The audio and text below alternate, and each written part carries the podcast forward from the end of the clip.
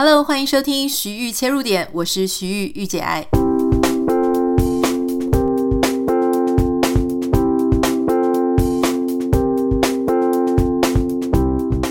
Hello，欢迎收听今天第一百六十一集的节目。哇，我觉得时间过得好快，我们已经开始在迈向第两百集了哈。好，在今天节目开始之前，因为今天其实礼拜五嘛，要跟大家介绍非常好看的一本书，一定是二零二一年一定要看的。但是在开始之前呢，我希望先跟你讲一件更重要、更及时的事情哈。你可以一边听我们的节目，然后一边划手机或是划你的电脑，赶快去做抢购，因为这个是只有限量三百组。如果你之前有听我们节目，有听到福贵糕或是无二的茶点，就是那个我说这个过年很适合当伴手礼，送给爸妈、送给客户哈，或是你自己吃都非常好。那个有很大的那种桂圆、烤桂圆，还有一堆这个非常好吃的一些茶点。我之前就是吃了就是福贵糕跟茶点之后呢，我又加购了三千多块，请我助理寄到美国来，然后。还是没有办法，我觉得我可能过年前又快要吃光了哈，所以我就去请这个跟品牌谈说，因为真的很好吃，然后我很想要介绍给大家，我就说可不可以让我们开放团购哈？我本来想说，如果请人家说要跟我们玩团购，应该大家都会愿意，可是因为这个价钱，他们从来就是没有这么低的价钱过哈。然后他们东西手上的东西数量也有限，所以他就给我们三百组，三百组卖完就没有了。所以现在如果你在收听节目的话，赶快赶快点一下我们的节目简介栏，看看还有没有。因为如果照我们上一次卖巧克力的速度，可能一天内二十四小时内就会被抢光，可能哈。所以你赶快看一下你有没有抢到。那在这个团购开放之后呢，我自己立刻就订了一组，就是要给我妈妈，因为我妈妈人在台湾嘛，哈，虽然我人在美国，但是我妈在台湾，所以我很希望她过年的时候也可以吃到很好吃的。你知道长辈超喜欢吃那种糕啊、粿啊，哈，然后里面真材实料，非常古法熬制的麦芽糖，很好吃，一定要赶快抢。好，讲完这个人我就安心了，因为不要想说我讲到最后大家才抢，抢完了之后听完了之后才抢就没有了。好，我现在可以放心的来跟大家分享，我觉得各位二零二一年一定要看的一本书，它真的写得非常的好哈。这个书的书名跟它的这个连接呢，我待会也会放在我们的节目简介栏里面。这本书呢叫做《隐性优势》。如果你这个礼拜有听节目的话呢，你应该有听到，我也已经有有在用这个隐性优势里面的一些故事啊、案例在跟大家分享。可是事实上呢，我是希望在今天呢，稍微把它再详细一点介绍给大家。它是天下杂志出版的书哦。如果你看它的作者呢，应该念成黄乐人啊，或者是黄耀仁，反正他是快乐的乐那个字。好，Laura 黄。他虽然你看起来像是一个华人的名字，可是事实上他从小应该是一个从小就在美国长大的一个人哈。好，他呢是现在哈佛商学院的副教授，他以前担任过也是非常优秀商学院宾州大学华顿商学院的助理教授哈。他曾经入选为最优秀的四十名四十岁以下的商学院教授。好，这个当然有非常多的，呃，不管是他的文章有在这个《纽约时报》啦、《金融时报》、《今日美国》或是《富比士自然》等等的这个期刊杂志上面有出现之外，很多人好，也许你会想说，啊，那个厉厉害的人很多，有名的人很多，但是如果如果你是一个对于怎么样让自己的缺点、弱势、劣势成为自己的优势是有兴趣的。或是呢，你觉得直觉其实常常为你带来很多的这个成功，可是你不懂为什么。有时候你知道，有一些人是相信直觉的，有些人是相信数据的。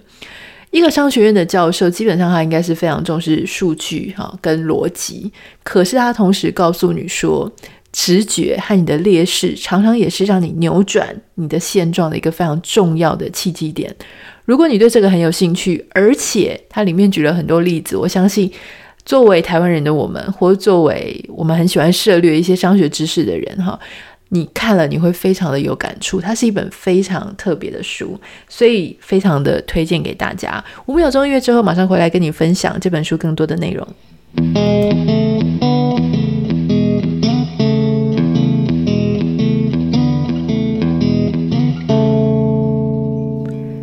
呃，他这本书里面呢，我刚刚提到说，他作者有提到说，怎么样化自己的劣势为优势嘛？他就想到他小学四年级的经验哦，哈，因为他其实是在美国受教育，一路上都是在这里。那那个时候呢，虽然他在美国受教，他还是感觉到自己在某一些时候呢，非常的受限。例如说，那个时候呢，他的老师有告诉他说，他的数学跟语文技巧上面呢，都比一般人来得更好，然后测验的成绩上高得惊人哈。所以呢，根据成绩的话呢，他绝对有资格进入学校的资优教育计划。那个时候呢，还没有学生是透过测验的成绩进去的，通常都是要老师推荐。好，所以呢，这个他的老师请校长再给他考了另外一套测验，才能够让他进入这个自优计划。好，可是这个时候问题出来了，虽然他在这个测验里面呢，数学得分非常高，可是他对于阅读的理解跟语文的技巧分数其实比数学还高。可是你猜怎么了？最后，老师呢，居然安排让他参加资优教育计划的数学课程，可是不让他参加这个阅读跟语文技巧课程啊。当然，这个阅阅读和语文技巧是讲英文的。可是你觉得这个很奇怪啊？因为他说，所有参加计划的学生里面，只有他是被半录取，好，被录取一半，就是只有录取数学，没有录取语文。可是明明他的语文和这个阅读明明成绩是更高的。后来呢，他被告知说，因为英文不是他的母语，所以校方没有办法录取他参加阅读语文技巧的自优计划。可是这个很奇怪，因为他说他那时候虽然只有九岁，可他尽了他一切的努力去告诉别人说，英语是我的母语啊，我从小就是在这里长大哈，我会说中文，不代表我就不会说英文，我会说中文，不代表英文不是我的母语，所以。当时他虽然才九岁，他就已经感觉到他的这个黄皮肤啊，他的亚洲人的外貌，其实对他有一些限制。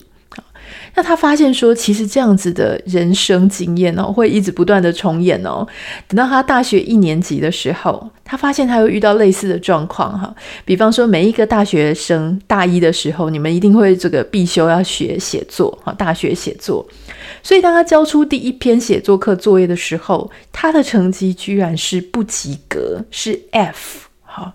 他大吃一惊，因为你想，他是一个阅读语言语文计划非常强的一个孩子。他居然拿到 F，如果说拿到 B 也就算了，可能是你的论点不够清晰啊，或者什么。就他是拿到 F，所以他就跑去问老师说：“请问我是哪里做错了？”结果老师的回答一点都不让人意外哈。老师就跟他说：“哦，不用担心，英文不是你的母语，你需要一些时间才能够掌握写作技巧，反正你总是会学会的。”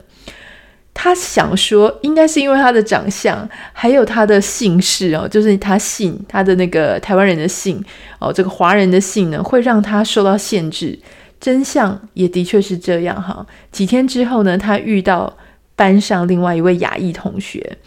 那他就试探性的跟对方看几眼之后呢，诶，就两个人就在那边讨论说，诶，你的成绩怎么样？哈，发现他们两个的结果成绩居然是一致的，就是长的是亚裔华人的脸呢，成绩就很烂。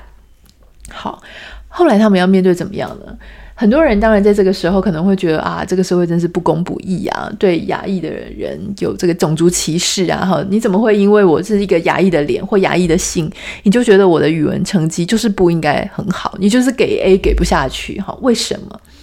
可是如果你在纠结在那边，你就可能变得非常的怨天尤人啊，非常的就觉得说啊，算了，这个我再怎么努力都没用，我还不如当一滩烂泥好了。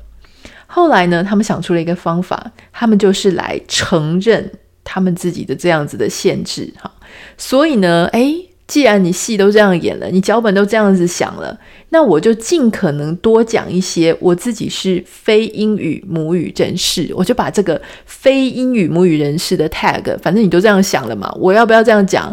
你还是会这样想，所以我干脆把这个。贴标签就贴在我自己身上，而且我就利用这样子的标签来达达到一些对我有利的一个结果。比方说，他的下一篇作文，他就说：“哦，因为我是非英语母语人士，所以我的成长过程当中呢，我会面对什么样的挑战？我怎么样克克服了这些挑战？然后我把大学的写作课视为一种救赎，助我成长。他说教授完全没有发现他这个字里行间里面的讽刺啊，居然给了他一个 B 减，所以呢，他就成绩拿到比之前更好了。从这一些种种的成长过程当中，他就发现说，只要你承认你自己的限制啊，只要你承认你自己的标签。想办法把这个标签呢变成自己的利基点，你就会发生神奇的事情。因为一旦我们运用了困境，把它当做工具推我们迈向成功，我们就可以塑造出自己的优势。那他在这本书里面当然也提了其他的例子啦，比方说有一位叫做布莱恩·斯库达莫的一个人。他其实一直都没有拿到他的高中文凭哦，因为他在毕业典礼那一天，他以为他是可以毕业的，结果没有发现哦，他因为缺了某一堂课，缺课太多，所以必须要暑假重修才能够拿到毕业证书。那这个布莱恩呢，他就没有去重修，他直接就去跟那种 college 就是学院申请了一个两年的大学学程。那当然，他后来呢，在这个学程或是大学的课业还是没有完成，因为他发现他自己真的不是一个读书的料哈。那某一天，他在这个就是在买麦当劳这个得来速的时候呢，他就发现，诶，路边有这个垃圾清运服务的广告，他就想起一件事情，他觉得说现在的垃圾清运服务呢都没有做得很好，所以他后来自己就成立了一家公司，专门在做垃圾清运。后来呢，这个垃圾清运事业非常的成功哦，年收入还超过两亿美元。可是虽然好，虽然他是事业做的那么成功，别人看到他的时候呢，仍然都会一直跟他讲说：“哎呀，你的高中没念完，大学没念完，学历这么差哈，就是如果那时候能念完的话，不是更好吗？呃，这种做垃圾、清垃圾的生意，就是因为你那时候没有念完，所以现在才要清垃圾。做清垃圾的生意会有什么发展哈？大家还是会一直不停的去提醒他，他没有念完书，或者说清垃圾好像不是一个很高尚的职业。”那他后来想一想，他实在很厌烦这件事情，所以呢，他就开始在未来出去跟人家谈话或者出去跟人家演讲的时候，他就会主动提到说，他这个高中没有念完，大学没有念完，就是因为没有念完，所以给了他一种什么样的启发，什么样的力量。讲到这里呢，你可能会开始觉得，诶，这个故事有点熟悉。比方说呢，你就会常常听到某一些企业家，他会很乐于跟你分享说。啊、我的大学的时候呢，就辍学了，或是我人生当中有遇过什么样子哈，很悲伤、很悲惨，觉得很见不得光的事情，可是我跨越了。这一些故事呢，它不只是让这个人的成功、这个人的个人品牌充满了更多戏剧化的元素，同时，它也是在告诉你说，你不用批评、批判我。哦，我人生当中比较弱的这一个弱点，我其实主动的拥抱这些弱点，这些你感觉起来没有这么光彩的事情，可是我可以重新讲他的故事，让他成为我现在成功的一个祝福的过程。所以，其实我们很多人很多的时候呢，我们在看那些成功人的故事，我们就会觉得说，哇，他以前好惨哦，而且他现在哈就是跨越了，所以他可以面对他很久以前悲惨的过往。可是你换一个角度想，当你现在啊正在一个不怎么光彩、不怎么怎么光荣的一个过程当中，而且你还没有变成一个成功的人士，这个时候我们要怎么看待我们那一些呃污点斑啊，或是不怎么好看的那个经验呢？其实啊，有时候我在想，我想要跟各位分享的就是说，为什么我觉得这本书非常的好看，就是它给我们另外一种启发。有没有可能，某一些时候我们很想要掩盖一些不光彩的事情，但如果我们能够反过来好好的用它，好好的为它增加一些故事性，好好的重新说这个关于这个缺陷的故事，我们却很有可能变成一个更有人味。更棒，然后可以透过踩在这一个呃，我们本来很想要掩盖的事情上面，反而能够让我们看到更高更远的地方。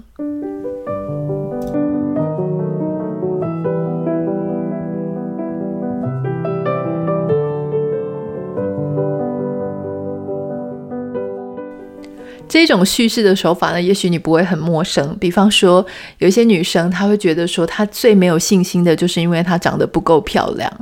可是当他重新说这个故事的时候，他可以说：“因为我不是一个非常漂亮的女生，所以我愿意在很多需要加强自己的、充实自己的知识内涵这个部分呢，或是我的事业上，我投注更多的心力。当我开始发现找到自己的路的时候，我就没有那么在意我自己的外表，我就跨越了这个外表给我的限制，或是外表给我的自卑。”啊，诸如此类的，例如说，哎，有一些人他可能是呃从一个非常困苦的家庭而来，他一直很想要避免让别人知道说，哇，他的这个父母可能这作奸犯科啊，有有入狱啊，是更生人等等的，他可能原本很想要隐藏这件事情，可是他发现，当他越隐藏，别人就越有可能就是想要挖掘他的这一个难堪呢，不想要面对的过往。但如果他同时去拥抱这样子的过往，拥抱这样子他本来想。把它藏起来的事情，重新说一个故事。比方说，就是因为父母这样子的历程，所以让我学习到怎么样，让我知道我应该要自己靠自己更努力，因为没有人可以帮我。然后大家社会上呢，也等着看我到底会变成什么样子。自己重新说一个自己的故事，这件事情是非常重要的哈。不管你的这个觉得不光彩的事情呢，到底是一个行为上的，或是一个背景上的，还是一个身份上的，不管是学历，不管是经历啊，或是不管是你的外表上，或是你的心里面，就是哪里你觉得很想要隐藏的，这个时候你都可以试着去思考说，它有没有可能。当你承认他，当你拥抱他，当你好好重新为他说一个故事的时候，反而可能成为你最强的武器，最大的力量。那当然，这一本书哦，就是《隐性优势》这本书，它不只是在谈，就是说怎么样把劣势换成优势。他同时也在教大家说，有一些时候啊，我们眼睛里面看到的优势，或是很好的市场、很好的机会，它不一定是你一定要去追求的。有一些好东西，啊，它常常都会被掩盖，或是它常常是在没有人发现、没有人关注的地方啊。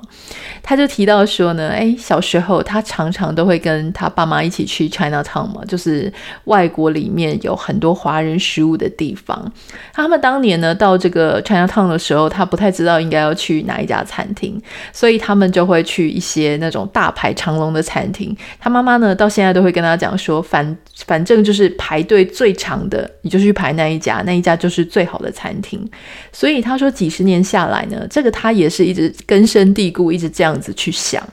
每一年呢，这个教授他回到台湾，就作者嘛，他回到台湾的时候，他说呢，诶，最长的队伍在哪里？永远都是在鼎泰丰，哈，特别是那个创始店，应该是永康街那一间啦。他的招牌菜就是蒸汤包嘛，或是小笼包等等，还有一些上海菜。那现在其实你在全世界各地都可以吃到鼎泰丰，不管不管是在这个澳门啊、美国啊、香港、印尼、日本、澳门等等，我相信我相信大家都知道。像在这个南加州呢，我们也是可以吃到鼎泰丰哈。好，那他发现说，因为这一家小笼包店永远都是很长的人龙，所以非常多次呢，就是他们都是要排在里面排很久。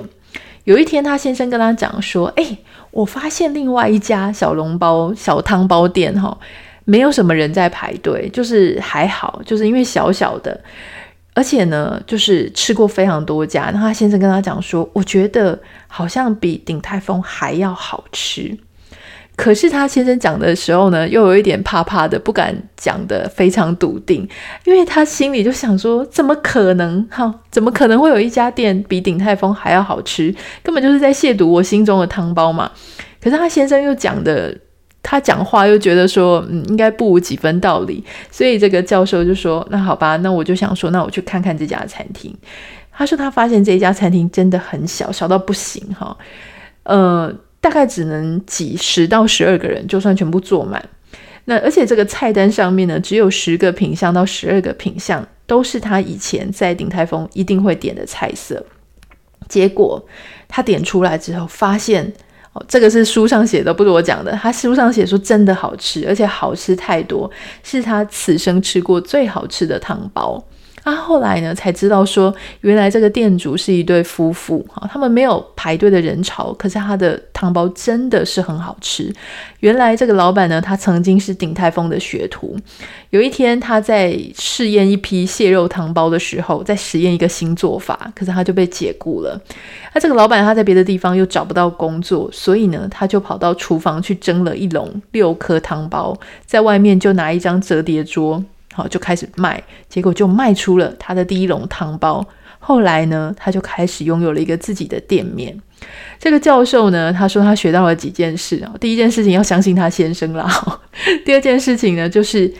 大家都在讲说，哦，什么排队排大排长龙就是最棒的。这件事情呢，可能需要打一个问号。有时候最多人排的、最大排长龙的，可能不一定真的是第一名。好，第三件事情呢，他说，群众虽然是有群众智慧，可是群众智慧呢，很可能有它的局限。好，因为呢，事实上我们常常都会被一些人潮聚集啊，呃，就是说吸引人潮聚集的地方，就是我们眼神，我们落在哪里，我们注意力会落在哪里的周边。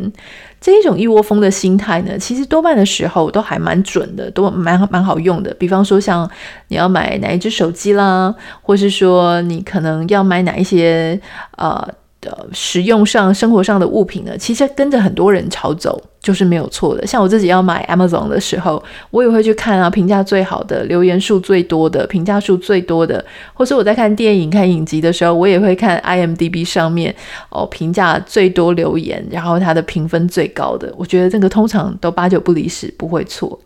可是有时候，好，群众智慧呢，它还是会让你错。比方说，像什么科技泡沫啦、股市崩盘，有时候不是说一窝蜂大家这样想，那个事情就一定是对的。啊，那后来这个教授他说，他当时在这个创投公司做天使投资人的时候呢，他也做过相关的研究。哈，他发现这些天使投资人就是要给这些新创产业投资 funding 的这些人，哈，钱的这些人，他发现说，如果这些天使投资人，他的眼神、他的眼睛、他注视的焦点都在同样的投资机会。好，投资那些每一个人，他都觉得这个会成功的新创。虽然你会有一定程度的成绩，可是你很难从这种瓦砾堆当中找到钻石。通常那样的钻石啊，很可能是非常特殊的新创。那些非常特殊的新创，有时候往往会带出这个超额的报酬啊，所以你必须还是要注意你自己的眼神，聚焦在你应该要学习哦，聚焦在某一些其他人没有聚焦的地方，在那个地方你才可以发现你的钻石，发现你的珍珠。好，那说到这里呢，其实我就是非常鼓励你自己去看这一本书啊。这本叫做《隐性优势》，是由天下杂志出版的。它这本书呢，很很适合让你慢慢的读，细细的读，一篇一篇的读，不要急着把它全部看完，因为很多时候呢，这个必须要跟自己的生活当中做一个呼应。其实我很享受那种需要一边读一边思考，一边放下来想一想的书，那会让我觉得，嗯，就是我的生命。有机会可以跟一本非常真知灼见的书来做对话，来做共鸣，这个对我自己来说是一个非常幸福的事情。好，最近呢，我开始在做一个线上课程的学习，因为其实我。之前有跟大家分享过，就是我是一个非常喜欢做线上学习的。在二零一八年那一年，是我疯狂学习的一个一一年。哈，就是我那个时候，如果大家有印象的话，我那时候做上了麻省理工学院线上的一个学程，就是 certificate program，就是关于人工智慧啊跟商业策略的。那也上了哥伦比亚大学的一个价值投资学程。最近我在上宾州大学华顿商学院的数位。为行销的相关的一个学程，那同时它也是需要花蛮多力气、花蛮多时间的。除了一方面是我自己的工作、我自己的兴趣之外，哈，另外一方面其实因为我现在也在做线上课程，我非常知道说什么叫做你只有一直在 output，可是你没有 input，或是你没有办法跟着时代去改变你的内容或者改变你的思维，这是一件很恐怖的事情，因为你知道以前啊，我们在看那种什么。嗯，国高中啊，补习班老师在上课的时候，我想那时候如果你是国高中生，你就会觉得哇，老师好棒哦，就是讲话行云流水。后来呢，很多年以后，你才知道说，因为他们每年都在讲一样的东西，差不多八九不离十，一样的笑话，一样的梗，哈，就是讲到哪里就应该要串一个什么梗，这个都是一样的。如果你是念重考班的话，你可能就会知道说，老师的笑点、老师的梗都一样。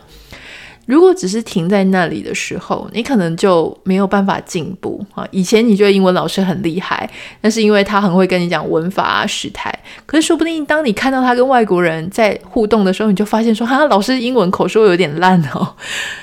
我的意思就是说，那只是一个举例啦。我的意思是说，当你要做知识的传递者，或是当你要去教别人一个东西的时候，你自己必须要一直保持在最新的资讯，最新的一个领域跟学习。所以这个就是我现在开始哦，二零二一年我又重新继续当学生，一边当人家的老师，一边当人家的学生。我希望所有来上我们个人品牌课程、数位行销课程等等的所有的学员，都能够透过我。然后学到最实用的，而且最新的、最全面的一个观点。当然，就是呃，这个东西也是跟大家分享。老实说，那些学费都非常的贵，所以我觉得没关系哦，我就去学，然后大家再从我们这边。在得到你所想要的资讯，得到你所想要的学习。当然，我也鼓励大家在新的一年，不管你是上我的课或不是上我的课都没关系，一定要设一些学习的目标，让自己继续充实、继续精进，不要浪费时间。只要你的时间可以，哈，有一些特殊的状况，当然，比方说刚刚家里有新生儿啊，或者说家里有一些特殊的状况没有办法学习，那可能就不要焦虑，好。可是如果你是可以的，你只是。很多时候时间不知道哪里去了，就不见了。这样子的话呢，你可以为自己安排一些其他的学习计划。今天是礼拜五，所以稍微要提醒大家，因为好好的、妥善的呃利用、运用你的周六、周日，这个其实是非常重要的。好哦，那就先这样子了。大家不要忘记，刚刚前面有提到，就是要去抢一下那个福贵糕跟无耳茶店。呃，团购期间只有四天，可是我判断差不多一天左右，应该就有可能会全部被消灭，被新台币下架。所以请点开节目内容简介哈，这个价钱应该只有现在才有。然后，因为它也是春节的伴手礼，所以请大家要抢要快要趁早，限量三百组，卖完就没有了。如果有什么想要跟我说的话呢，欢迎你可以私讯到我的 Instagram 账号 Anita 点 Writer N I T A 点 W R I T E R。我们现在徐豫切入点也已经在脸书社团有这个，就脸书上面有社团了，欢迎你可以加入。不要忘记在 Apple Podcast 上面帮我们留下五颗星给你的留言。我们下个礼拜见，拜拜。